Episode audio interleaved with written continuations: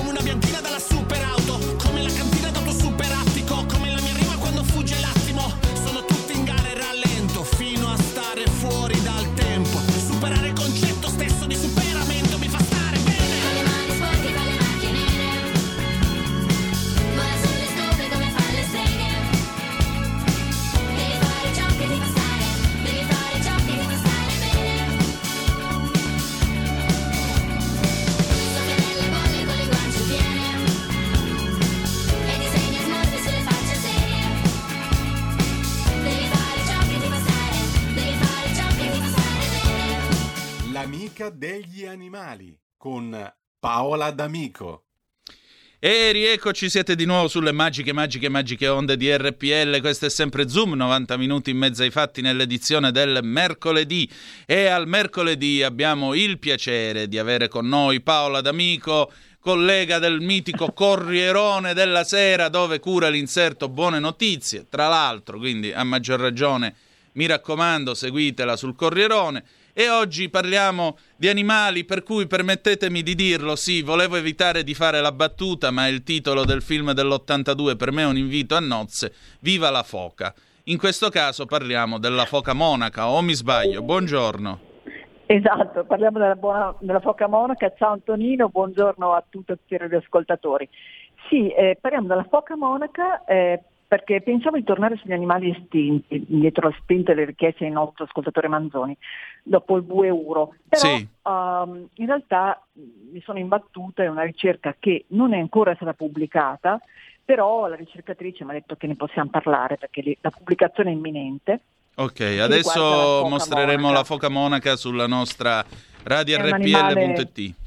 Bravo, un animale meraviglioso, eh, molto molto elusivo, per cui ci sono ricercatori che lo studiano e lo studiano attraverso l'acqua come ora vi racconto e che dicono che un'altra ricercatrice sarda che dice che in 50 anni lei non ne ha mai visto uno, per cui l'invito veramente a tutti è di immaginarlo, vederlo attraverso i documentari, eh, cercarlo su YouTube, ehm, ci sono bellissimi documentari, ma non pensare di necessariamente di doverlo vedere, perché è un animale che si nasconde all'uomo e nonostante questo è uno degli animali veramente più a rischio di estinzione in tutto il mondo. Però c'è una buona notizia. Mm. Ah, intanto precedo la domanda sicura dei nostri ascoltatori, perché si chiama foca monaca? Perché ha un colore del mantello che ricorda il saio dei monaci, ha una pelliccia che nei maschi va dal nero, marrone, grigio scuro, nelle femmine appunto più verso il grigio scuro. E, ehm, è un animale veramente molto bello e secondo l'Unione Internazionale per la Conservazione della Natura oggi se ne contano solo 700 esemplari e questo numero veramente basso resa una specie protetta. In Italia questo è avvenuto nel 92 proprio per legge, 1992 per legge dello Stato. Perché è interessante? La ricercatrice è una biologa marina, si chiama Elena Valsecchi ed è una, in realtà è una, studia, studia questi animali attraverso il loro DNA. E eh, molti di voi avranno sentito parlare della prima legge della medicina legale, cioè Mm. il principio di interscambio di Lockhart. Cioè, ogni, eh, c'è sempre un contatto tra l'assassino e la scena del crimine. Del killer rimane sempre una traccia, come abbiamo imparato dai vari, dalle serie CSI. Questo vale anche per gli animali, ma anche per noi, che entrano in acqua. Cosa ha fatto Elena? Ehm, durante il primo lockdown nel marzo 2020 sono tutti rimasti bloccati, anche i ricercatori. Allora ha pensato di farsi mandare da chi era in giro a farsi spedire campionamenti d'acqua del Mar Mediterraneo. Perché lei, studiando delfini, altri animali, aveva capito che attraverso l'acqua si poteva trovare le tracce di questo DNA. Poi quando la puntata sarà pubblicata sulla rivista internazionale magari me la faccio mandare e la leggiamo insieme e scopriamo anche qualche dettaglio ulteriore. Si riesce a trovare la traccia del passaggio di un animale. Lei si è messa a cercare avendo materiale genetico ovviamente a disposizione, si è messa a cercare con una pazienza incredibile ehm, le tracce eventuali di DNA di foca monaca e l'ha trovata. E l'ha trovata in diversi punti del Mediterraneo, praticamente anticipando gli avvistamenti della scorsa estate nel sud Italia. Quindi lei già appunto dopo questo marzo, aprile, mesi del lockdown nel 2020 si era accorta che c'era la tracce del DNA ne davano la presenza nonostante appunto nessuno ancora l'avesse vista. Poi sta d'estate e questo ci fa molto piacere. E, però questa cosa è importante perché, perché dà un- una notizia certa di quello che eh, si pensava che fosse tornata anche nel mar Mediterraneo. Eh, tra i sei mammiferi marini diciamo che in testa eh, per pericolo di estinzione a tutti. Un tempo mh, come anche si fa ancora con i delfini, i giapponesi fanno ancora con i delfini, veniva cacciata per la carne, il grasso e anche questa bellissima pelliccia. Naturalmente poi tra le alghe tossiche, i virus, la ricerca pressante si sono estinti, ha, rischiato sta rischiando l'estinzione. E nel 78 se ne erano più o meno calcolati la presenza di mille esemplari. Adesso un 700 forse in tutto l'areale, ma da noi un 150, sono veramente pochi. E, mh, ci sono degli studi che ha fatto il gruppo di ricerca Pelagos, quel gruppo di ricerca di biologi marini che sta come base a Sanremo e viaggia con questa barca di là che si chiama Pelagos e studiano balene, tutti i mammiferi marini, abbiamo parlato l'anno scorso, mi ricordo proprio nella prima puntata con voi, e loro hanno fatto delle, delle lunghe ricerche e dei lunghi tentativi di avvistamento. Però, ripeto, mentre è più facile avvistare una balena di una foca monaca Certo. e, eh, Non so se ricordate quest'estate addirittura fu un allarme lanciato in Grecia, ci fu qualcuno che mh, le, le, le sparò con un fucile subacqueo a una foca monaca e questa associazione greca lanciò l'allarme dicendo appunto che era un atteggiamento abbastanza delinquenziale, molto grave, perché eh, si è cercato di trovare chi ha fatto questa, questo atto gravissimo rispetto a questo tipo di fauna, anche perché l'ha, eh, gli ha sparato ma poi non ha portato via diciamo, animali, quindi proprio un gusto perverso. E un tempo pare, ehm, c'è uno studio molto bello che è uscito lo scorso giugno, che mh, le foche monache fossero abitanti, considerassero l'Australia la loro casa e gli scienziati hanno trovato dei fossili, dei resti fossili nel Victoria e c'è questo dottor James Rull ehm, che eh, ha trovato tanti eh, fossili di questi mammiferi così rari e quindi dice probabilmente un tempo abitavano anche la nostra, la nostra Australia e poi, ripeto, sono scomparsi. Perché sia scomparsi così improvvisamente non, non si sa. Di certo però noi italiani abbiamo un mare che è ricchissimo, di questi, ancora ricchissimo rispetto al resto del pianeta, di questi animali. Dobbiamo preservarli. Vado avanti verso la conclusione e a proposito di preservare questi animali e fare cultura e conservazione c'è un gruppo molto simpatico, ma abbastanza nato quattro anni fa, che ha sede a Sassari per un'associazione nazionale, si chiama Air Gardeners, perdonate il mio pessimo inglese, e, e ci sono questa, questi ricercatori che ehm, hanno proprio fatto, lanciato l'operazione Foca Monaca, stanno raccogliendo fonti con un crowdfunding perché vogliono realizzare con la carta riciclata con i ragazzi nelle scuole, con i volontari, delle foche, foche monache a dimensione diciamo naturale, quindi lunghe 6 metri, e distribuirle un po' in tutti i luoghi eh, turistici, turistici sulla costa del, so, della Maddalena, Capo Carbonara, della Silius, per ricordare alle persone che lì abita la foca monaca, non importa cercarla, non andate a cercare, se avrete la fortuna di vederla in silenzio, osservate, altrimenti sapete che c'è e va assolutamente preservata. Questo è un po' diciamo, tutto il mio raccontone di oggi. Molto bene, molto bene. Senti, eh, diciamo così, la foca monaca in qualche modo dove in Italia è possibile ammirarla? L'hanno vista nel sud Italia, quindi tra la Sicilia e la Calabria, e però appunto sappiamo che sicuramente c'è anche in Sardegna e quando poi Elena avrà la sua mappa dove è stata, dove è stata trovata attraverso le sue tracce del DNA in Italia io uh, vi farò una fotografia e ve la mando. Quindi comunque diciamo nel nostro mar Mediterraneo c'è, è sicuro. È stato più facile uh, vederla probabilmente lungo la costa perché si riposa anche eh, di notte nel, nelle nostre spiagge, ma la traccia del DNA dicono che è presente e tornata nel Mar Mediterraneo, dove, da dove era scomparsa per anni, negli anni 70. Certo. Quindi c'è sicuramente. E seguite anche appunto questo progetto Operazione Fotomonaca Monaca, se cercate online, perché ci sono questi volontari che appunto vanno assolutamente aiutati. Pensate che mh, c'è una, una, un ricercatore Luigi Cavalli Sforza che sostiene che la curva di perdita della biodiversità si può sovrapporre a quella della perdita delle lingue e dei dialetti. Quindi se dimentichiamo i dialetti, se dimentichiamo le lingue locali, ehm, di pari passo possiamo immaginare che perdiamo anche biodiversità. Certo. Quindi come è importante ricordare i dialetti, ripescare i dialetti, io purtroppo sono un po' ho un papà di origine siciliana, mamma di origine veneta, hanno vissuto in Brianza, quindi a casa nostra il dialetto non si parlava. Ho sposato un cremonese e potrei immaginare nella mia testa come si confondono le lingue, però a me piace ascoltarli, cercare di capirli.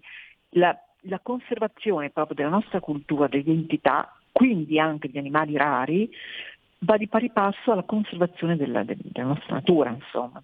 Fa parte tutto della nostra identità, della nostra storia. Questo è un, è un principio molto interessante. Lui l'ha studiato come diciamo, studioso, come storico.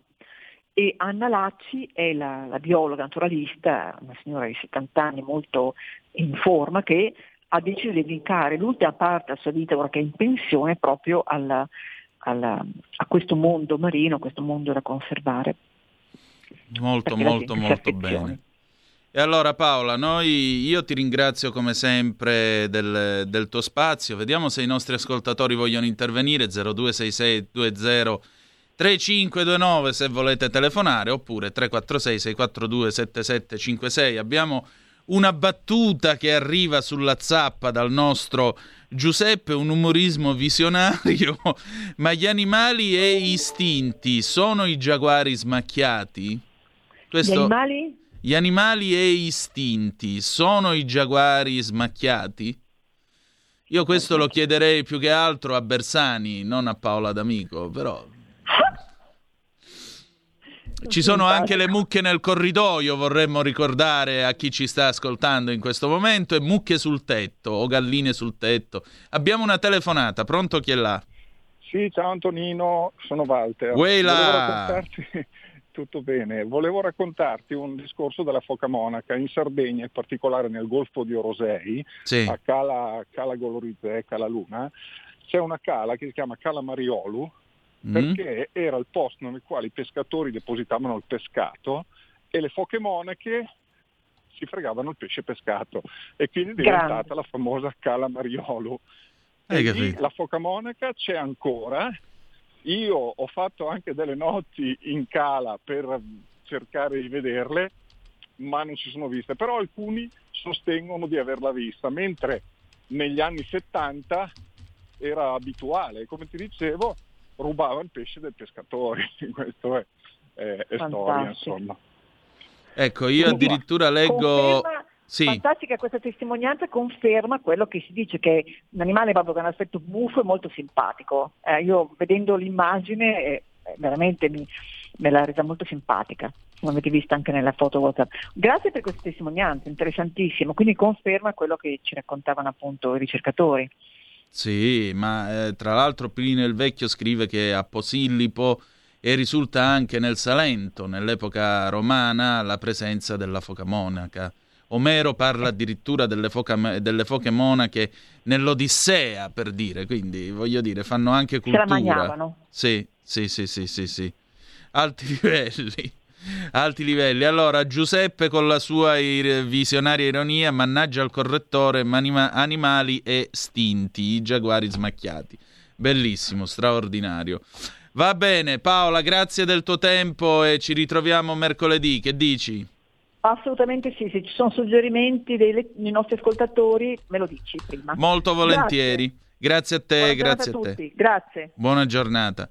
E allora, noi chiudiamo il nostro spazio dedicato agli animali. Voi, se volete intervenire, 0266203529 eh, per le telefonate oppure 346-642-7756 per le vostre zappe o WhatsApp che dir si voglia. Di che cosa parleremo nel faccia a faccia di oggi? Sapete che eh, nei giorni scorsi, un po' diciamo così, mandati in sordina dalla campagna elettorale, eh, c'è stata una polemica a Milano molto forte, polemica dalla quale poi Sala si è smarcato, perché a Parigi c'è stata una fiera dedicata al bambino, diciamo così, su misura e l'idea era di replicare questo appuntamento a Milano alla fine di novembre. Poi l'evento è stato spostato a maggio dell'anno prossimo.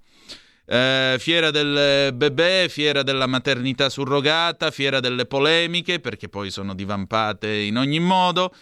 E tra chi ha preso posizione contro questo evento, parlando in modo anche abbastanza ragionevole, c'è la SIRU, la Società Italiana della Riproduzione Umana, che raccoglie ostetriche, biologhe, eh, medici e così via, e naturalmente la SIRU, che tra l'altro oggi comincia a il suo congresso nazionale in quel di Napoli, una tre giorni fino al 16, eh, congresso che peraltro tratterà di vari aspetti anche giuridici in merito alla riproduzione umana, i problemi giuridici legati per esempio, pensate a tutti questi embrioni congelati, qual è il loro status giuridico, qual è il loro destino finale e così via. Eh, la Siru ha preso posizione contro questa manifestazione e noi alle 11.05 avremo l'avvocato Maria Paola Costantini che è responsabile nazionale del, eh, dell'osservatorio, è coordinatrice scusate, dell'osservatorio giuridico e, comitato, e membro del comitato tecnico appunto della Siru. Parleremo di questo e di molto altro, parleremo di questo tema che sia bioetico che naturalmente giuridico riguarda tutti noi, specie in un momento in cui questo paese eh, ha crescita zero, è chiaro che a maggior ragione parlare di salute riproduttiva e così via significa mettere il dito nella piaga. È chiaro che la maternità, eh, diciamo così, le famiglie debbano essere sostenute non soltanto da un punto di vista giuridico, ma anche da provvedimenti appositi mh, da parte della legislazione, da parte del governo, perché come si fa a fare una famiglia in una nazione nella quale il precariato è tale che fino a 40 anni stai in casa con i genitori e un mutuo non te lo danno nemmeno se preghi in aramaico? Anche queste sono delle domandine che naturalmente ci dobbiamo, ci dobbiamo porre. E poi eh, Zoom si occuperà ancora di maternità perché eh, la famiglia si sta rimodellando in questo paese, è inutile negarlo, esistono famiglie di vario genere ed esistono anche famiglie con un solo genitore, perché eh, un altro dei problemi le, sono le difficoltà d'adozione, quindi diventare genitori adottivi di tanti bambini che si trovano negli orfanotrofi. Eh, non è facile, non è scontato, la procedura è anche abbastanza complessa. Soprattutto in Italia, nei giorni scorsi c'è stata una polemica, Claudia Gerini ha detto io sono single ma non posso adottare, questo mi crea dei problemi, per quale motivo non potrei essere madre di un terzo figlio stavolta adottivo? Mm, in realtà i single possono adottare. Il 18 di ottobre noi avremo con noi l'attrice Sara Maestri, che molti di voi ricorderanno eh, per la sua presenza, il suo esordio mm, nel, in Notte prima degli esami, il film di Brizzi nel lontano 2006, sia eh, Notte prima degli esami ambientato nel 1989 che il sequel, il remake Notte prima degli esami oggi ambientato all'epoca del Mondiale 2006 con Nicolas Vaporidis, eccetera, eccetera, eccetera. Parleremo anche di questo lunedì prossimo. Nel frattempo eh, si sono fatte le 10.56, se volete essere dei nostri vi ricordo 0266203529 346 642 7756. L'ANSA fa un focus eh, battuto alle 10.48, Green Pass, Draghi firma il DPCM per controlli app, ma è lite sui tamponi, controlli del QR code anche ai tornelli e con dispositivi per rilevare presenze o temperatura. Si infiamma la polemica Green Pass nei porti, un circolare del Ministero dell'Interno raccomanda alle imprese del settore di mettere a disposizione del personale sprovvisto di Green Pass test molecolari o antigenici rapidi gratuiti. Poi precisa che gli operatori economici potranno valutare. Il Comitato dei lavoratori ribadisce che dal 15 di ottobre, se non verrà ritirato l'obbligo del Green Pass, bloccherà le attività del porto di Trieste. Intanto Draghi batte sempre l'ansa, ha firmato il DPCM con le modalità di verifica e il possesso delle certificazioni verdi Covid-19 in ambito lavorativo dal 15 di ottobre. La mancanza del pass non comporta licenziamento, ma chi non ce l'ha dovrà essere allontanato dal posto di lavoro e ciascun giorno di mancato servizio conterà come un'assenza ingiustificata. Niente contributi e calcolo giorni di ferie. Il controllo avverrà tramite un'app messa a disposizione dal governo. L'app messa a disposizione dal governo al mio orologio oggi è il 13 di ottobre, quindi in 48 ore ci sarà un'app che il governo metterà a disposizione e che quindi le aziende scaricheranno sui loro terminali e così via. Chi lo sa, controlli con l'app quotidiani a rotazione in modo da coinvolgere tutto il personale, niente contributi e ferie oltre allo stipendio per chi non ha certificato verde e risulta assente, divieto per le aziende di conservare il QR code dei dipendenti che arriverà anche per chi è esentato dai, per motivi di salute dal vaccino. Ancora verifiche anticipate non oltre le 48 ore in caso si debbano organizzare eh, turni di lavoro, possibilità per chi si è immunizzato all'estero con i vaccini autorizzati di avere la certificazione. Se siete andati a San Marino e vi siete immunizzati con lo Sputnik, vi attaccate perché in Italia lo Sputnik non è stato riconosciuto. Ahimè. Sono le 10.59, noi andiamo in pausa. Torniamo con un pezzo del 1987 a tema del nostro faccia a faccia. Toto Cutugno, figli. Eh, che dire di più? A tra poco con eh, l'avvocato Maria Paola Costantini della Siru e Will be right back. A tra poco. Da oggi la tua radio è ascoltabile anche con la televisione in digitale. Sul telecomando della televisione digitale o del tuo ricevitore digitale puoi scegliere se vedere la TV ascoltare la radio. Risintonizza i canali radio e troverai anche RPL, canale 740. La tua radio. Il futuro appartiene a chi fa squadra le radio italiane si uniscono per giocare la partita da protagoniste. Nasce l'app Radio Player Italia. 140 stazioni in una sola rete. Scegli la tua preferita e ascolta il suono perfetto del digitale. Gratis, senza registrazione, senza interruzioni, compatibile con tutti i device. Le notizie, la compagnia, la musica scelta da chi la ama, la conosce e la vive. Scarica Radio Player Italia. Il futuro batte con la radio nel cuore. Anche RPL è disponibile su Radio Player Italia.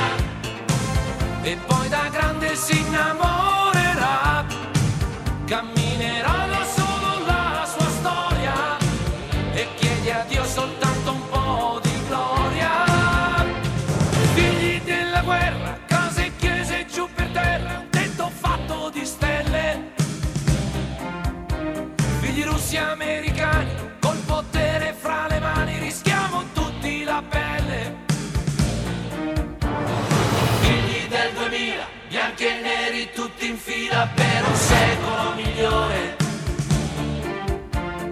Figli della pace, dai cantate a piena voce una canzone con il cuore. E intanto volano gli anni fra le promesse e gli inganni.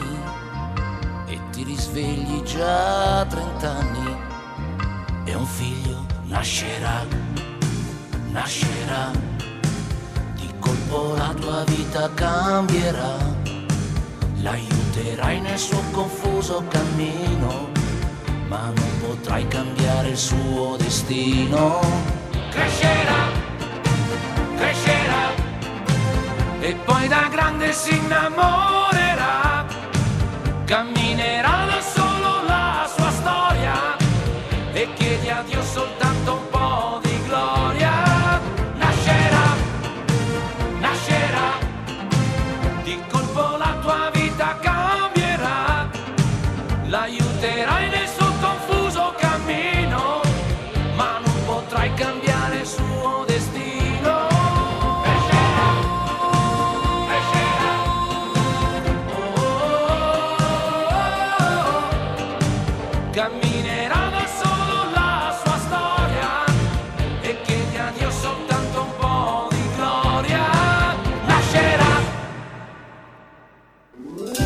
Stai ascoltando RPL. La tua voce libera, senza filtri né censura. La tua radio. E rieccoci, siete di nuovo sulle magiche, magiche, magiche onde di RPL. Questo è sempre Zoom, 90 minuti in mezzo ai fatti. Antonino Danna al microfono con voi. Allora, eh, nei giorni scorsi mm, in Italia, sapete, c'è stata questa eh, grossa polemica. Sto leggendovi TGCOM 24, il report di TGCOM 24. Fiera del bebè da Parigi a Milano scoppia il caso del salone sull'utero in affitto. Attesa in Italia l'iniziativa rivolta agli aspiranti genitori ospitata a Parigi lo scorso weekend. Coro di no da più parti. L'assessore All'educazione e istruzione a noi nessuna richiesta, attesa una presa di posizione del sindaco Giuseppe Sala. Poi il comune si è smarcato da tutto questo. La manifestazione si chiama Un sogno chiamato Bebè, mentre a Parigi si chiamava Désir d'enfant. L'evento, destinato a tutti coloro che cercano supporto nel loro progetto per diventare genitori e desiderano saperne di più sulla genitorialità e la fertilità, eh, doveva essere, eh, doveva tenersi nel novembre di quest'anno a Milano, è stato spostato poi a maggio. Eh, perché le accuse sono state quelle di proporre pratiche non ammesse dalla legge italiana, in primis maternità surrogata ed utero in affitto. Tra quelli che hanno preso posizione contro questa manifestazione c'è la SIRU, la Società Italiana della Riproduzione umana. Mm, e allora io ho il piacere di presentarvi per questo faccia a faccia la nostra gradita ospite di oggi, Maria Paola Costantini, romana da Roma, avvocato cassazionista esperto in diritto sanitario, di famiglia e in genere impegnato nei diritti sociali e civili. Ha eh, promosso azioni giudiziarie per la modifica della normativa della legge 40-2004 sulla fecondazione assistita in Italia e presso la Corte europea dei diritti dell'uomo. Oggi interviene qui a Zoom come, come, coordinatrice dell'Osservatorio giuridico e del Comitato tecnico scientifico appunto della SIRU, Società Italiana della Riproduzione Umana, che eh, recentemente si è schierata contro questo evento chiamato da, giornalisticamente la Fiera dell'Utero in affitto in quel di Milano, che come vi ho detto è stato spostato a maggio del 2022. Oggi, tra l'altro, la Siru ha aperto il proprio congresso nazionale in quel di Napoli, ci sono tutta una serie di temi scottanti in programma, tra cui per esempio il destino giuridico, ve lo dicevo eh, prima nella prima parte della trasmissione degli embrioni eh, congelati, insomma gli argomenti sono abbastanza caldi e abbastanza interessanti, per cui benvenuto avvocato, buongiorno. Allora, i figli si comprano o no? Penso proprio che non possano comprarsi.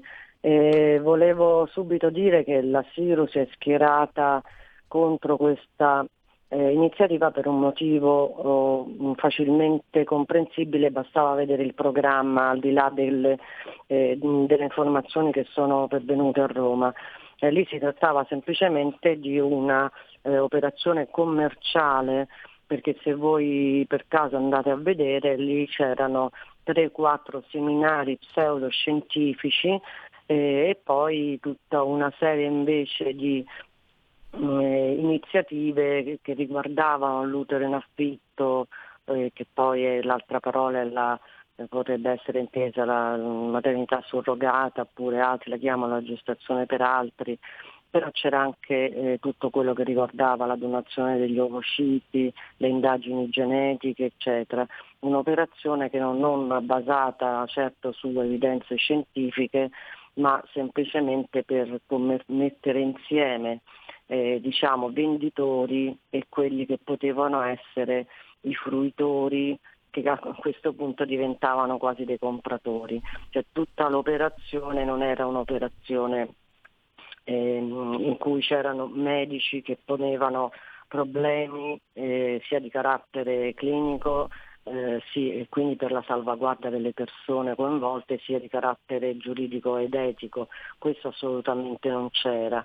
Eh, noi invece nel nostro congresso, qui è stato citato soltanto la questione di un dibattito che noi eh, faremo all'interno delle quattro giornate eh, sul destino degli embrioni abbandonati, poi in realtà tutto il congresso è su una cosa fondamentale, cioè le linee guida sull'infertilità e quindi, mm, le, mm, e quindi la cosa che è importante in questo momento in Italia che noi avremo finalmente delle linee guida cliniche basate su evidenze scientifiche e come chi potrà seguire il congresso lo vedrà, lo sentirà, eh, molte cose eh, saranno eh, proprio a favore delle persone eh, con, eh, in, in, linea con, poi con la legislazione attuale. Eh, vorrei sottolineare la questione del, dello statuto degli embrioni. Qui non si sta tanto parlando eh, dello statuto giuridico che la Corte Costituzionale ha sempre detto che va tutelato eh, in ogni caso perché è comunque una vita nascente. Qui si sta cercando di soluzioni adeguate, chiaramente lecite, al fatto che ci sono molti embrioni che poi non vengono utilizzati. Ora alcune di queste risposte già si trovano nelle linee guida scientifiche, perché sono le buone pratiche Mm, che sono state poi sviluppate in tutti gli anni a livello mondiale. E, mm, poi ci sono delle scelte etiche di cui tutti noi dobbiamo farci carico per capire come risolvere le situazioni concrete. Certamente. Senta, voi appunto nei giorni scorsi avete rilasciato un comunicato stampa nel quale, nel prendere posizione contro questa eh, manifestazione avete ricordato attraverso il eh, presidente ginecologo Siru Antonino Guglielmino assieme alla presidente embriologa Paola Viganò e l'andrologo presidente Luigi Montano hanno ricordato la Siru è impegnata a redigere appunto le linee guida sull'infertilità e ha già avanzato una sua proposta di legge che possa essere di aiuto e sostegno per la prevenzione della fertilità e avviare percorsi sicuri per le coppie e per le persone. Eh, eh, questo che cosa implica? Che cosa prevede la vostra proposta di legge in concreto?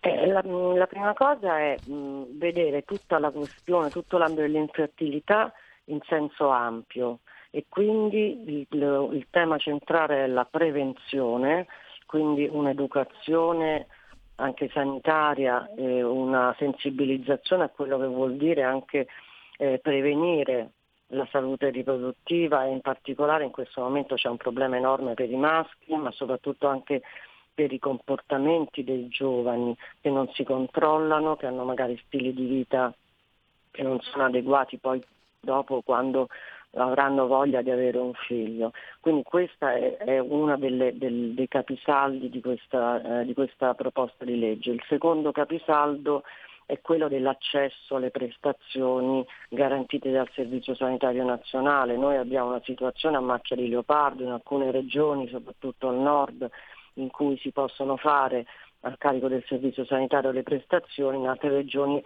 è tutto a pagamento, questa è oggettivamente un'ingiustizia eh, economica, sociale eh, grave. Il terzo pilastro è quello di far sì che ci sia una normativa chiara.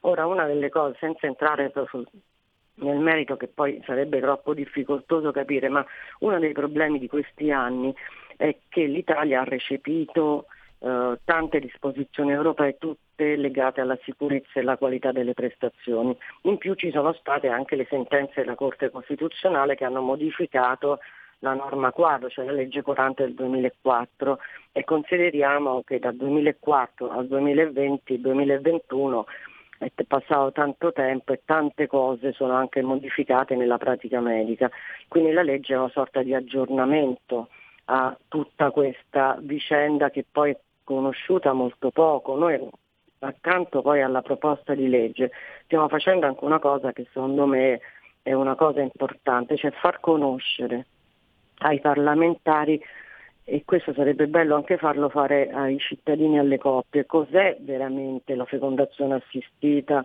e la riproduzione medicalmente assistita, perché molte volte non si sa esattamente quello che, che viene fatto e anche la cura con cui queste cose vengono fatte, non c'è nessuna creazione di embrioni, anche perché questo è vietatissimo dalle tutte le normative europee, c'è un accompagnamento della coppia nel nel desiderio assolutamente legittimo eh, di avere un bambino. E, mh, mm, e quindi la legge cerca di avvicinare, di chiarire i passi oscuri della vecchia legge 40, sono passati appunto tantissimi anni, e, e, e quindi avere una legislazione ragionevole che sia eticamente ovviamente corretta ed è uno sforzo enorme. Noi eh, nel congresso ne parleremo, magari faremo il focus su alcune cose e questo penso che sia un'opportunità per tutti noi. Non si tratta di stravolgere nulla, ma di riconoscere quelli che sono gli avanzamenti scientifici e allo stesso tempo tentare il più possibile di proteggere chi è coinvolto, in particolare le donne, eh, gli uomini nel loro progetto genitoriale, il bambino che verrà. Eh, quindi in questo senso la fiera del bambino è esattamente l'opposto di quello che noi ci auguravamo, cioè qui ci vuole scienza e l'abbiamo imparato anche in questi mesi quanto è importante la scienza, qui serve informazione, cioè che le persone siano indirizzate correttamente, che, trovano, che trovino il loro medico di famiglia, che li aiuti e li indirizzi correttamente, che non si perda tempo nel cercare qualche cosa e poi dopo magari, ecco questa è un'altra cosa che a me, a me personalmente ha fatto impressione di questa benedetta fiera del bebè, cioè che si eh, in qualche maniera imbrogliavano le, le donne e gli uomini perché si, si davano informazioni scorrette come quella che ogni tanto compare sui giornali che una gravidanza a 50 anni sia una gravidanza normale senza rischi o che non ci siano rischi per lo stesso bambino, oppure un'altra cosa, quella quantità di indagini genetiche, come se fosse possibile avere un bambino sano e non ci fosse invece un rischio genetico comunque congenito alla specie umana e quindi facendo spendere tantissimi soldi per un qualcosa che non solo non può esserci ma non sarebbe neanche giusto che ci sia. Certo. Avvocato, intanto ricordo ai nostri ascoltatori 0266203529 se volete intervenire per telefono oppure 346 642 7756 se volete intervenire con i vostri Whatsapp, Whatsapp che dir si voglia.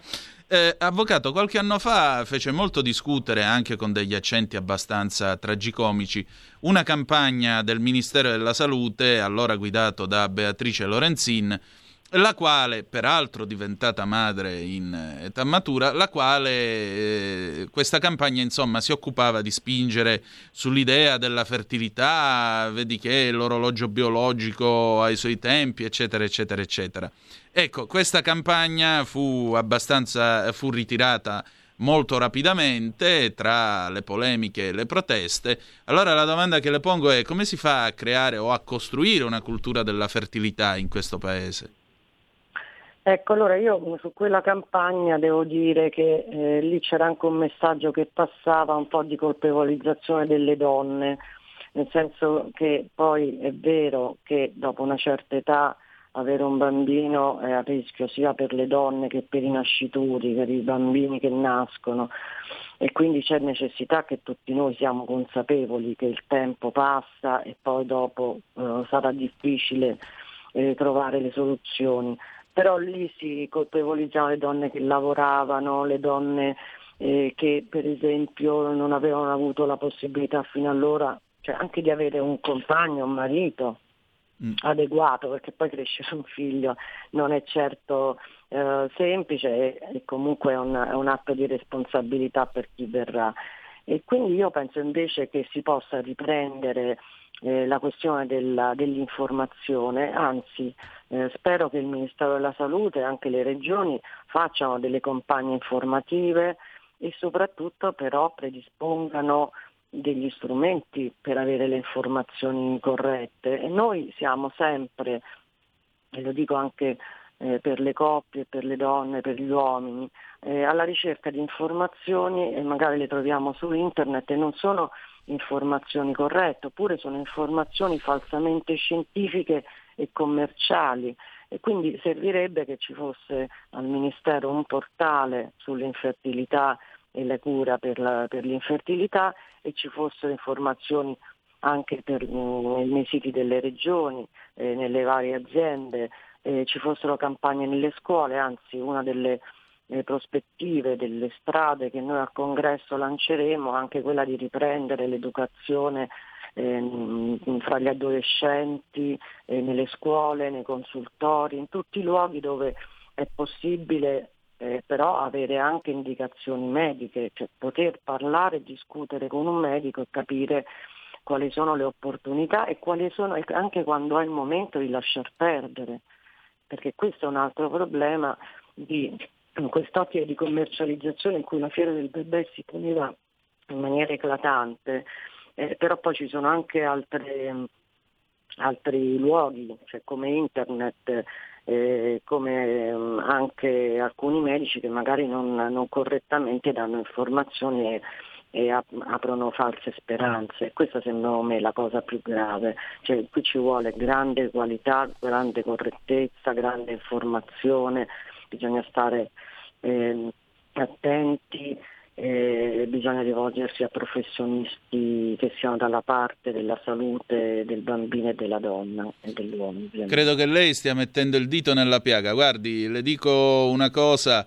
Uh, un paio di anni fa, vacanze estive, vado giù in Calabria, provincia di Vibo Valencia, e trovo um, una serie di manifesti, il tuo sogno di diventare madre può coronarsi e così via e dava l'indirizzo di una, critica, di una clinica in quel di Gioia Tauro. Eh, ammetto che il primo pensiero che mi è venuto in dialetto è stato ma se non abbiamo la strada per camminamu, cioè ma se non abbiamo neanche la strada per camminare, per dire se siamo in una delle aree più povere eh, del nostro paese, come si fa a spendere e ad andare in una clinica privata per il desiderio della maternità? Quindi voglio dire, lei mette il dito nella piaga, secondo me, quando dice giustamente bisogna capire anche quando è il momento di mollare. Senta, avvocato, c'è una telefonata per noi, la prendiamo subito. Pronto? Chi è là? Eh, sono io quindi. Eh, Avevo sì. una, do- una, domanda in generale da fare a lei, a dottoressa in particolare, per quanto riguarda l'argomento eh, riproduzione, responsabilità, eccetera. Come mettiamo il discorso di fronte a un concetto mondiale dove la popolazione è in continuo aumento e dove in, in Africa, per esempio, c'è una, una irresponsabilità, eh, ovvero oltre mezzo mondo un, un da- crea un danno di fecondità. Quindi eh, voglio dire, co- come la mettiamo in questi termini qua, visto che il mondo sta esplodendo di demografia? Eh, guardi, allora, la questione del, no, mi sembra una domanda interessante per questo motivo. Sì, è vero che noi abbiamo una popolazione mondiale eh, sempre in aumento e sarà sempre in aumento. Eh, da una parte sì, penso che sia necessario come dire, attivare delle campagne di informazione eh, senza però obbligare le persone a non fare figli, altrimenti facciamo come la Cina che eh, imponeva di avere un solo figlio e possibilmente non femmina. Eh, quindi si, bisogna stare attenti a non andare in un eccesso all'altro. È vero anche, questo, di questo invece se ne parla poco, che anche nei cosiddetti paesi in via di sviluppo, comunque a livello mondiale, si sta, sta aumentando il livello di infertilità, cioè il grado di infertilità. Per esempio adesso c'è un allarme sulla capacità riproduttiva degli uomini con il liquido seminale eh, che, non, che non è in grado di generare più figli eh, per, anche per motivi di inquinamento ambientale, di alimentazione o meno. Quindi in realtà la questione dovrebbe essere presa un po' alla larga perché non è soltanto cosiddetto il terzo mondo o paesi in via di sviluppo che fanno i figli, in realtà nei prossimi anni lo, anche loro non faranno i figli. C'è un, un dato che mi dicevano dei medici siciliani che avevano fatto delle indagini, cioè i gli uomini e le donne che arrivavano in Sicilia, quindi immigravano, alcuni sono lavoratori lì da tanti anni, quindi hanno anche la residenza, eccetera, eccetera, eh, gradualmente veniva meno la loro capacità riproduttiva proprio a causa dell'inquinamento. Quindi eh, questo è un dato che noi dobbiamo eh, prendere in esame. Quindi non si tratta tanto di ridurre o amplificare la questione della denatalità o dell'incremento demografico. Noi dobbiamo lavorare eh, su quelli che sono eh, le, delle difficoltà che ci sono in questo momento e in particolare fare in modo che, se, cioè, che la nostra capacità riproduttiva si mantenga, perché comunque il mondo europeo in cui la denatalità è sempre più bassa, dei danni ne avremo, avremo sempre meno bambini e sarà una, una società vecchia con tutti i problemi che ne, che ne, che ne vengono fuori. E consentitemi una battuta sulla Calabria, Prego. perché questa cosa della Calabria noi con la Siru l'abbiamo così poi un po' del sud. Cioè il paradosso in Calabria è che la regione, e spero che qualcuno ci senta, eh, fino adesso ha fatto una sorta, una, ha preso una decisione, conveniva eh, pagare le coppie e mandarle in Lombardia o in Toscana o nel Lazio piuttosto che fare dei buoni servizi pubblici nella propria regione. Quindi la Calabria è caratterizzata da centri privati con costi piuttosto elevati e poi persone che devono esiliarsi, andare a finire in altre regioni con tutto quello che ne comporta anche di non solo di costi ma anche di tranquillità, eh, il fatto di andare avanti e indietro o meno. Quindi lì la scelta della Calabria come anche quella della Sicilia è una scelta assurda perché poi quando uno manda le coppie in Alta Italia, poi la regione Calabria paga quelle coppie comunque. Certo, il e turismo sanitario cosiddetto. Il turismo che io poi lo chiamo un po' più esio, perché ho incontrato tante di queste coppie e le garantisco che sono in quella disperazione perché non trovano né un medico che le possa inquadrare e quindi capire per bene da che cosa dipende la propria infertilità, ma eh, soprattutto vanno a finire eh, in, in, cliniche private, sempre anche qui molte volte, in cliniche anche in, o anche nel pubblico, però andando avanti e indietro e quindi magari eh, una, una, cosa che potrebbe essere risolta anche in breve tempo non viene risolta anche per lo stress che si viene a creare. Certo, abbiamo una seconda telefonata per noi. Pronto chi è là? Pronto, buongiorno, Mauro da Reggio Ciao Mauro. Vedi, io faccio riferimento a quello che ha detto la dottoressa, no? Mm. In Cina c'è un'aberrazione biologica in quanto che risultano essere quattro uomini rispetto ad una donna, cosa che non esiste in, in, in, natura, in qualunque popolazione animale o umana che dir si voglia, non esiste una cosa del genere. Per cui saranno costretti, infatti hanno dato il secondo figlio, poi il terzo figlio, però eh, per generare, cioè il terzo figlio che sia ob- obbligatoriamente una donna sono andati avanti 50 anni con degli aborti selettivi perché consideravano l'uomo, ma prima o poi si troveranno in un problema notevolissimo. Rimane il fatto che dalla fine del, del 75 delle colonie in Africa una popolazione di 270 milioni si è trovata circa essere un miliardo e cento mm, mal contata. Noi siamo in quello che io definisco una capacità contenitiva che è andata fuori perché la demografia è completamente sfuggita a, a quello che è il controllo umano, no? anche perché l'India è un miliardo e 350 mila, in Nigeria 200, destinati a, 200 milioni destinati a diventare 400 milioni, per cui è innegabile che ci si troverà a delle onde di migrazione anche con le mutazioni climatiche che procureranno degli olocausti terribili, eh? perché questo è dato ed è sicuro, rimandando anche al fatto che la, la vecchia Fabian Society dei primi del Novecento, portata avanti dalla Trilateral, come concetto finale è stato definito quando è stato definito il nuovo ordine mondiale da Kissinger, il principe defunto della, della regina Elisabetta ed altri, che la popolazione gestibile su questo terreno, su questo pianeta, che non si espande, ti ricordo, è così da quando è nato, è al massimo 3 miliardi di persone, per cui stanno operando in questo termine, ridurre la popolazione mondiale. Eh, Insomma, il metodo è quello di Nerone, arrivavano a 50 anni e gli tagliava la testa. Potrebbe essere un modo per tornare nei 3 miliardi presunti. Avvocato, senta, eh, abbiamo un'altra telefonata, regia? Sì, un'ultima telefonata e poi andiamo alla conclusione del nostro faccia a faccia. Pronto chi è là? Sì, pronto. Io Berengario da Roma. Eh, io eh, non sono io proprietario, sono i miei, hanno due terreni è un mm. terreno eh, che è confinante con due lotti occupati da eh, Rom e a rotazione questi eh, ne arrivano sempre di nuovi, nel senso che vanno via delle famiglie, ne arrivano di nuovi, le lasciano libero, poi, eh, perché lo, il proprietario li affitta proprio ai Rom, è un Rom anche lui e quindi... Sì. E, e, io sono una quindicina d'anni che sono qua a Roma e ho sempre visto tantissimi bambini rom, tanti veramente, eh, cioè tutti quanti piccolini, poi vanno via, ne arrivano altri sempre e ne nascono di nuovi. Quindi secondo me, eh, io alleggerisco un po' il discorso, eh, eh si vorrebbe chiedere la consulenza ai rom per capire come fare a fare tanti figli. Forse perché lavorando poco sono meno stressati di noi e hanno più tempo per, per mettere su eh, propaguli.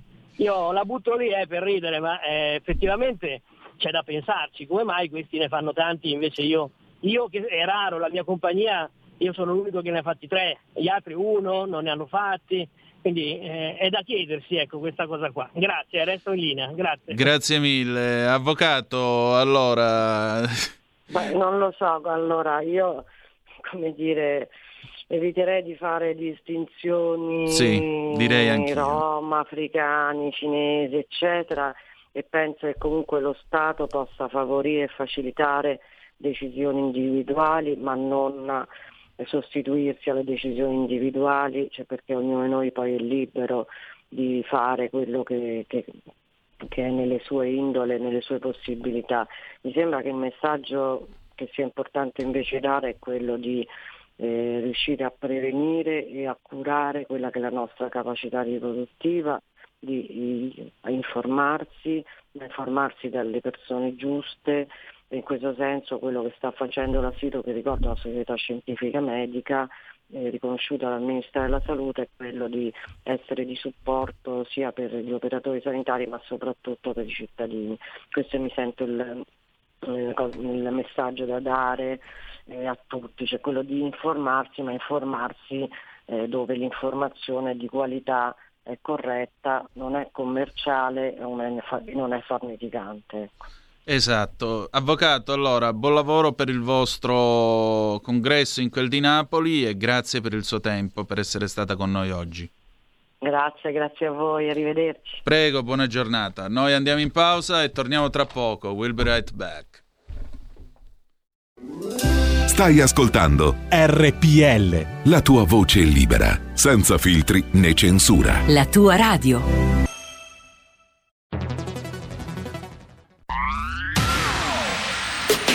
La radio si modifica, semplifica, da plus la musica purifica. Dove vuoi, dove vuoi, con chi vuoi, rilassati e vai. La digital radio non ti molla mai. Mi abbandono in questo viaggio, digitalizzo la frequenza con il suono che è uno spasso. Se penso a prima non ci credo, yo. Da plus è la svolta, qui lo dico e qui lo spiego.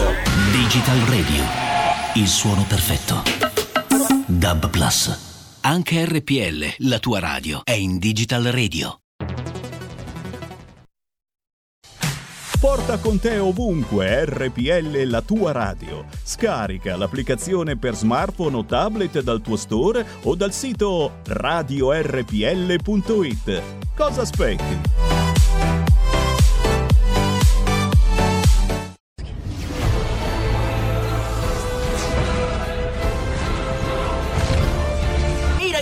Sono Spider-Man. Quale migliore modo di se non andare al cinema a vedere il vostro supereroe preferito? Vi aspettiamo! State ascoltando RPL, la tua radio. Andate al cinema. Portate i vostri figli. Un film per grandi e piccini. Con Movie Time, la magia del cinema. Con Vincent. Wow.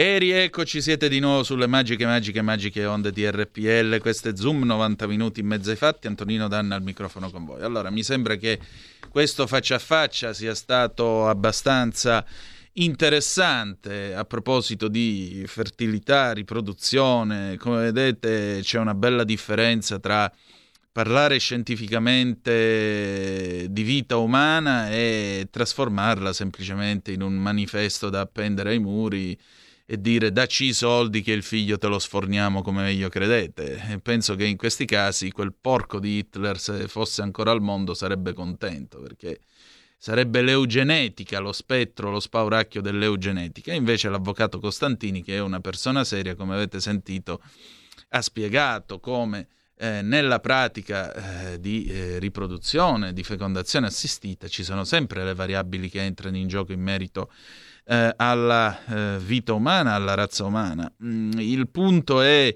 eh, il punto è che naturalmente poi entrano in gioco altri fattori, perché eh, è capitato in alcuni casi, e le notizie non mancano in materia, di chi durante una gestazione dice il figlio probabilmente nascerà con la sindrome di Down, ah, allora non lo voglio. Ecco.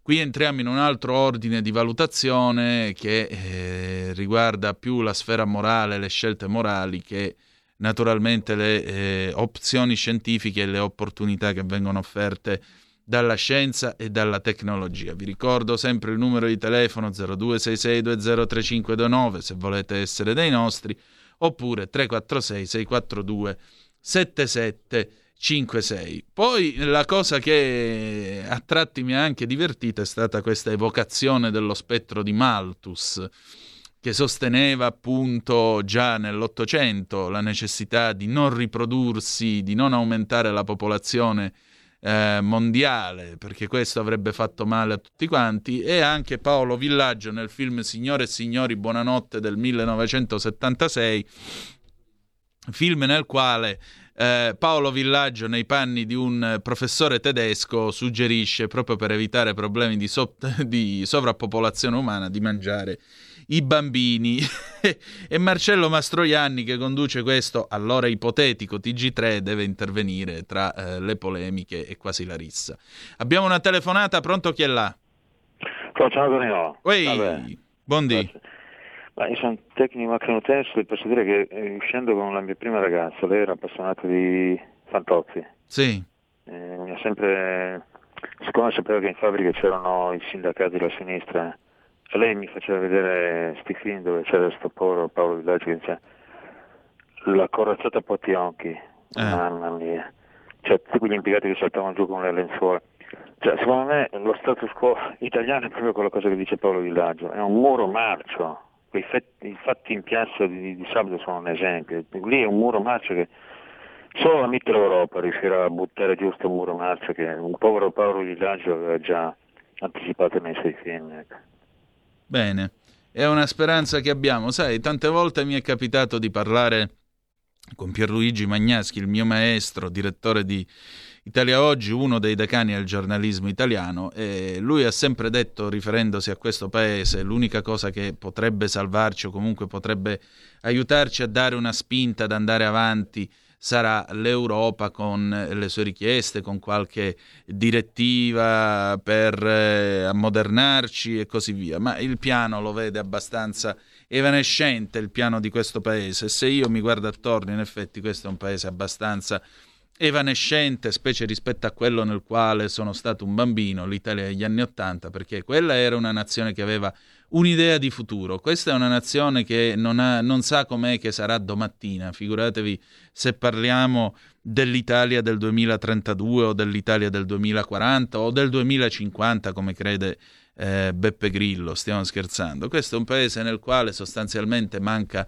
una visione del futuro Occorre, occorre, una visione del futuro sulla quale si delinei l'immagine del nostro avvenire, diceva il Presidente della Repubblica Giovanni Leone nel lontano 1975 nella sua famosa intervista ferragostana delle polemiche, che io ogni tanto mi capita di citare, eh, tradotto dal suo linguaggio giuridico quasi ottocentesco ma molto forbito, eh, il concetto è che se tu non hai un'idea di come vorrai il paese tra dieci anni, non hai neanche eh, il modo, non ti viene neanche la voglia di cominciare a mettere mattoncino su mattoncino mh, mm, tutto quello che lo edificherà secondo la tua visione e secondo la tua idea di futuro. Questo è un paese che mh, mm, al momento viaggia abbastanza per inerzia, ancora c'è qualcosa che ci tiene in piedi, qualcosa che abbiamo costruito nel passato, però eh, se io guardo all'idea di domani vedo molta poca, molta poca programmazione, molta poca idea appunto di avvenire, di immagine, di futuro. Non... Cioè, voi come lo vorreste questo paese tra dieci anni? Che infrastrutture vorreste? Che servizi vorreste? State meglio ora o stavate meglio prima? Eh, questo è il punto. La politica dovrebbe rispondere a tutto questo in quanto arte del possibile, né più e nemmeno 0266203529 se volete intervenire oppure 346 642 7756 se ci volete mandare le vostre zappe o whatsapp che dir si voglia per intervenire. Nel frattempo andiamo a vedere quello che sta eh, succedendo. La, eh, abbiamo un'altra telefonata, pronto chi è là? Sono io, sono Tiziano da Sondrio. Benvenuto. Mi scusi, benvenuto, grazie sempre de- della disponibilità, ma dicevo, vedi quando parla di un paese, solo guardando la tastiera di sfuggita, perché non la guardo mai, ma mi, mi fa tra- vomitare, anche a striscia la notizia, cosa hanno fatto vedere? I dirigenti della regione Sicilia. Mm. 1421, 1420 hanno preso il premio di produzione, ciò nonostante hanno dovuto rinunciare, la Sicilia a 330 milioni di euro di opere perché non hanno presentato i progetti. Noi abbiamo uno Stato che al di fuori di qualche eroe è marcio, mia figlia insegna, è brava, si impegna, ma al di fuori di, di veramente, noi, io non ho più fiducia nell'Italia perché lo Stato nel suo apparato è marcio. L'esempio che ho fatto è, è, è un niente, è, è, quello che è. Capito? Il privato deve rispondere, pagare essere comunque martellato per mantenere un apparato che non ha nessun senso di esistere per quello che produce. Eppure tutti i dirigenti in Italia di apparato pubblico prendono un premio di produzione. Per cosa? Per imparare a accendere il computer. O è balle quello che ci dicono, ma se è vero, che è vero, è vergognoso, punto e basta. Vi ringrazio tantissimo. Grazie. In questo paese purtroppo non si possono fare tagli nella pubblica amministrazione, non si può ragionare per incentivi, non si può ragionare, insomma, secondo i principi che affermava la signora Thatcher quando diceva eh, chi è più bravo è giusto che abbia di più. Non si può perché? Perché poi immediatamente diventa un assalto alla diligenza e il sindacato giustamente poi protesta, dice no, dobbiamo tutelare i posti di lavoro, no, dobbiamo tutelare questo e quello. Eh, sa, chi è, sa, chi è, che è stato licenziato in tronco dalla pubblica amministrazione nel, dal 1861 ad oggi? Il sovrintendente alle belle arti di Pisa, se non ricordo male, nell'84 per la beffa delle teste di Modigliani. Ce lo raccontava la buonanima del professor Giorgio Pastori a diritto amministrativo, quasi vent'anni fa. Ve le ricordate le teste di Modigliani? Quei burloni che con i Black and Decker fecero, eh, scolpirono alcuni massi, li buttarono nel canale eh, giù a Livorno e nell'84, mentre si scavava cercando queste fantomatiche teste che secondo la leggenda Modigliani avrebbe buttato nel canale, eh, le trovarono. Le trovarono, le tirarono su, eh, ah, finalmente trovate il sovrintendente, subito certificò. Eh, Federico Zeri, mi pare pure, eh, disse, ah sì, sono sicuramente opera di Modigliani. Dopodiché loro andarono a Telemike con le fotografie, dice facile se lo fai col Black and Decker e c'erano loro con, con le fotografie, i trapani e le teste pronte per essere buttate nel canale. Quindi di che cosa stiamo parlando? Ma voi vi rendete conto? Parliamo tanto di meritocrazia, quella, e qui stanno assumendo impiegati statali, stanno aumentando, stanno aumentando eh, le, le, la burocrazia con il PNRRR. Cioè, eh, qui funziona un po' come nell'Unione Sovietica di tanto tempo fa, dei gloriosi tempi di Brezhnev. Era elettrificazione e impiegati statali. Quindi di che cosa stiamo parlando? Questa era l'occasione per avere un'amministrazione più snella, più capace, più veloce. Era un'occasione per rimettere mano alla burocrazia, per dare slancio all'iniziativa privata. Niente di tutto questo. Niente di tutto questo. Che dobbiamo fare? Giacomo De Berghem, io vorrei tante centrali nucleari, ma eh, ce le abbiamo Giacomo, sono oltre il confine con la Francia e non gliene frega niente nel caso di fughe eh, se questo è un paese denuclearizzato perché noi siamo eh, transiz- transienti ed ecologici. Transeunti ed ecologici, mamma mia, transeunti ed ecologici è straordinario. A proposito, io non ho ancora salutato i nostri registi perché oggi lavorano in coppia, abbiamo niente proprio di meno che il nostro nocchiero Roberto Colombo e Federico il meneghino volante, buongiorno, siamo transeunti ed ecologici. Tu sei transeunte ed ecologico, Federico? Eh? A giorni alterni, sì, sì, sì. a giorni alterni. Io stamattina sono stato così transeunte ed ecologico. Sapete a quanto è arrivata la benzina al self?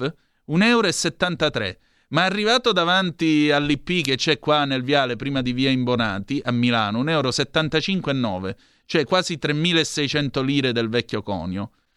Ecco, transeunti ed ecologici, perché sennò poi Greta si incazza. E mi sono ricordato di quando Agnelli raccontò a Enzo Biaggi nel corso di un'intervista di quando Mussolini durante la guerra d'Etiopia mise la prima accisa sul carburante. E allora gli italiani, per sfottò, quelli che avevano la macchina ovviamente, canticchiavano Faccetta nera, bella piscina, ci hai fatto andare a 3,90 la benzina. Ecco, quindi vedi, le vanità imperiali portano a questi sfottò regali e, e qui siamo arrivati al punto, diciamo così, siamo arrivati al punto che in questo paese 1,73 euro la benzina, 3.500 lire. Io lo trovo veramente disgustoso, però noi dobbiamo favorire la transizione ecologica perché quelli cattivi che inquinano siamo noi, mica è Pechino che ha aumentato questa settimana la capacità estrattiva delle proprie miniere di carbone perché genera corrente con le centrali a carbone, per carità, oppure l'Australia che ha firmato un ricco contratto con Pechino malgrado i eh, sommergibili comprati dagli americani e dagli inglesi e il patto mh, mm, strategico che hanno firmato, comunque eh, l'Australia ha aumentato la capacità estrattiva di carbone proprio perché Pechino ne ha bisogno per produrre energia, tanta energia.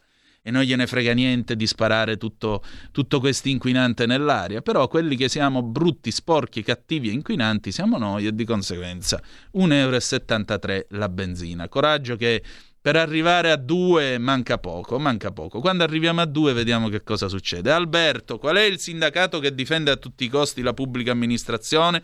Quello magari di sabato scorso?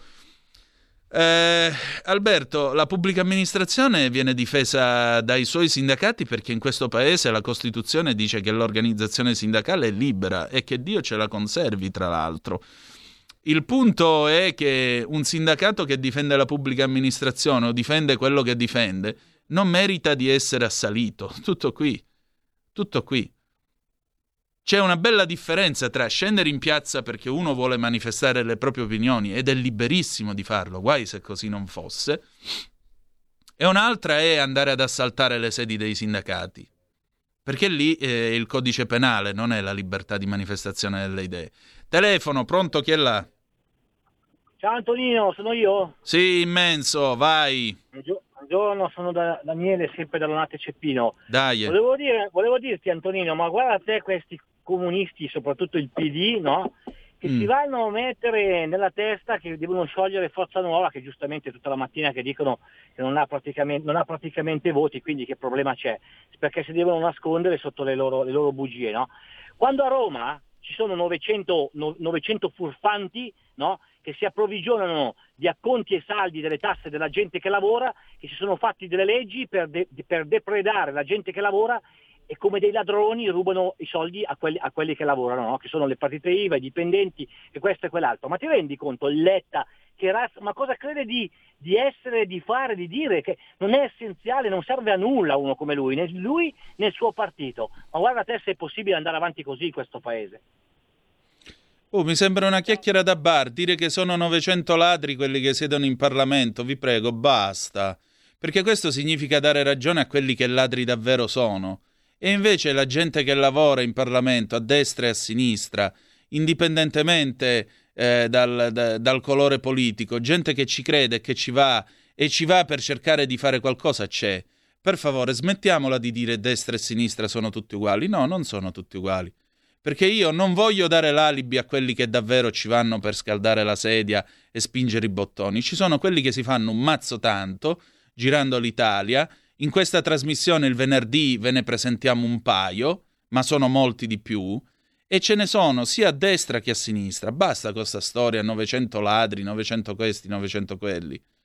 Anche perché facendo questi discorsi poi ti fondi un movimento basato sul vaffanculo che arriva in Parlamento, dice che lo deve aprire come una scatoletta di tonno e poi scopre che il tonno gli piace pure.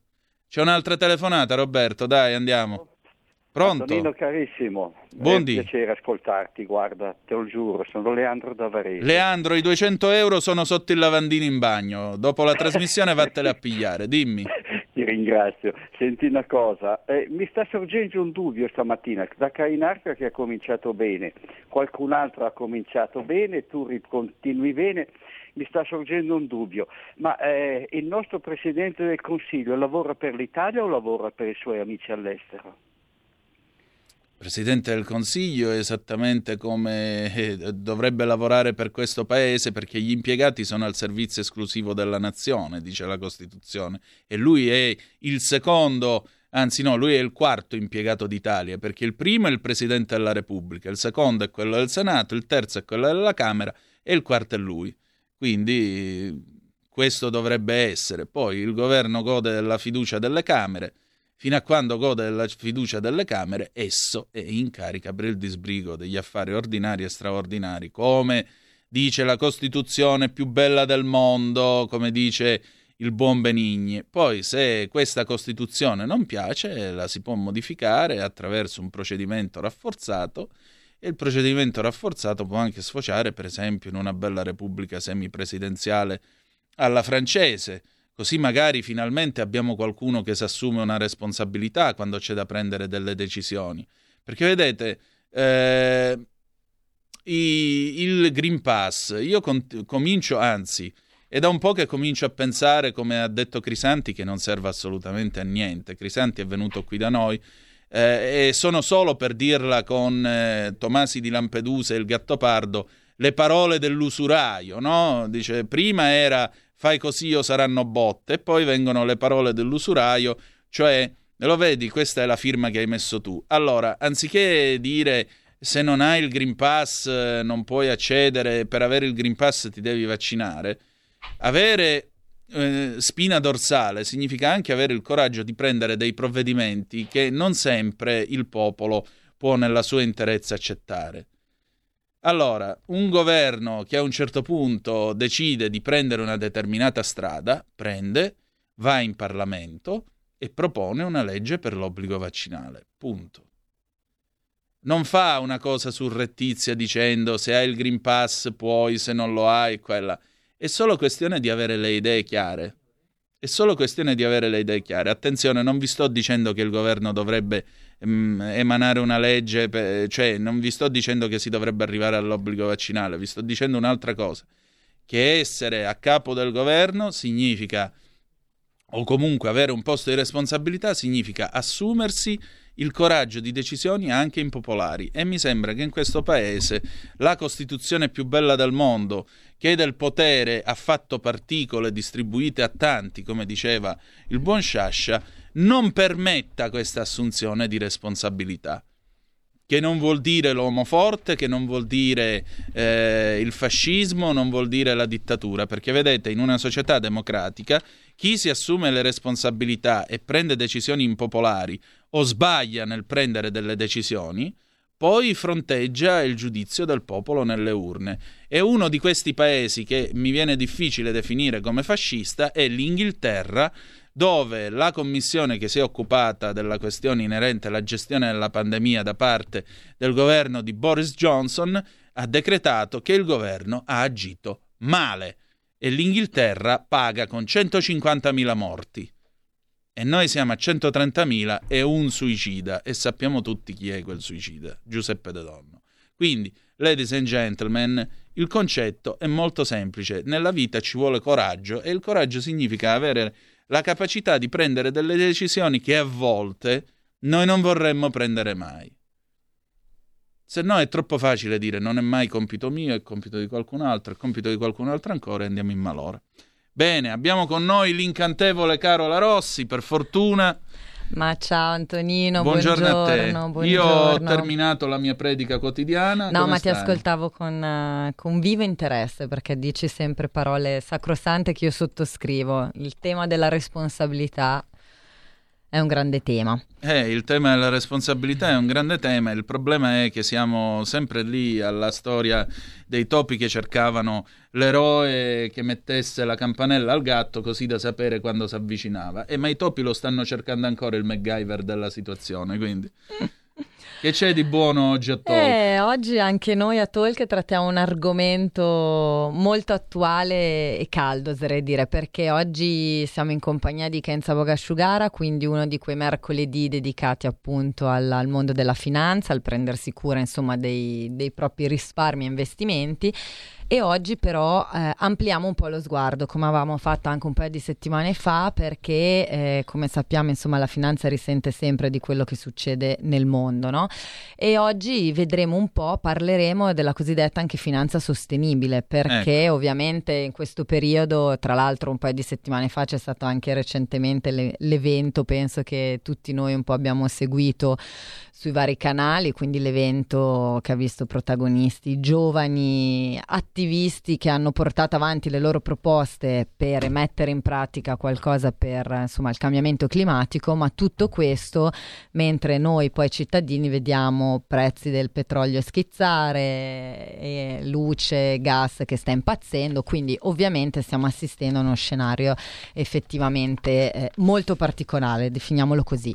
Ovviamente anche il mondo finanziario si sta muovendo da questo punto di vista, quindi oggi con Kenza vedremo innanzitutto di fare un po' un'analisi di quello che sta succedendo anche a livello economico e cercheremo anche di capire meglio sì. questi possibili scenari che risvolti pratici potrebbero avere. E poi capiremo anche che cosa possiamo fare noi eh, come dico sempre, comuni mortali per eh, correre un po' ai ripari oppure come muoverci visto quello che sta cambiando. Benissimo, allora tra poco nelle mani dell'incantevole Carola Rossi e di Kenza Boga Asciugara.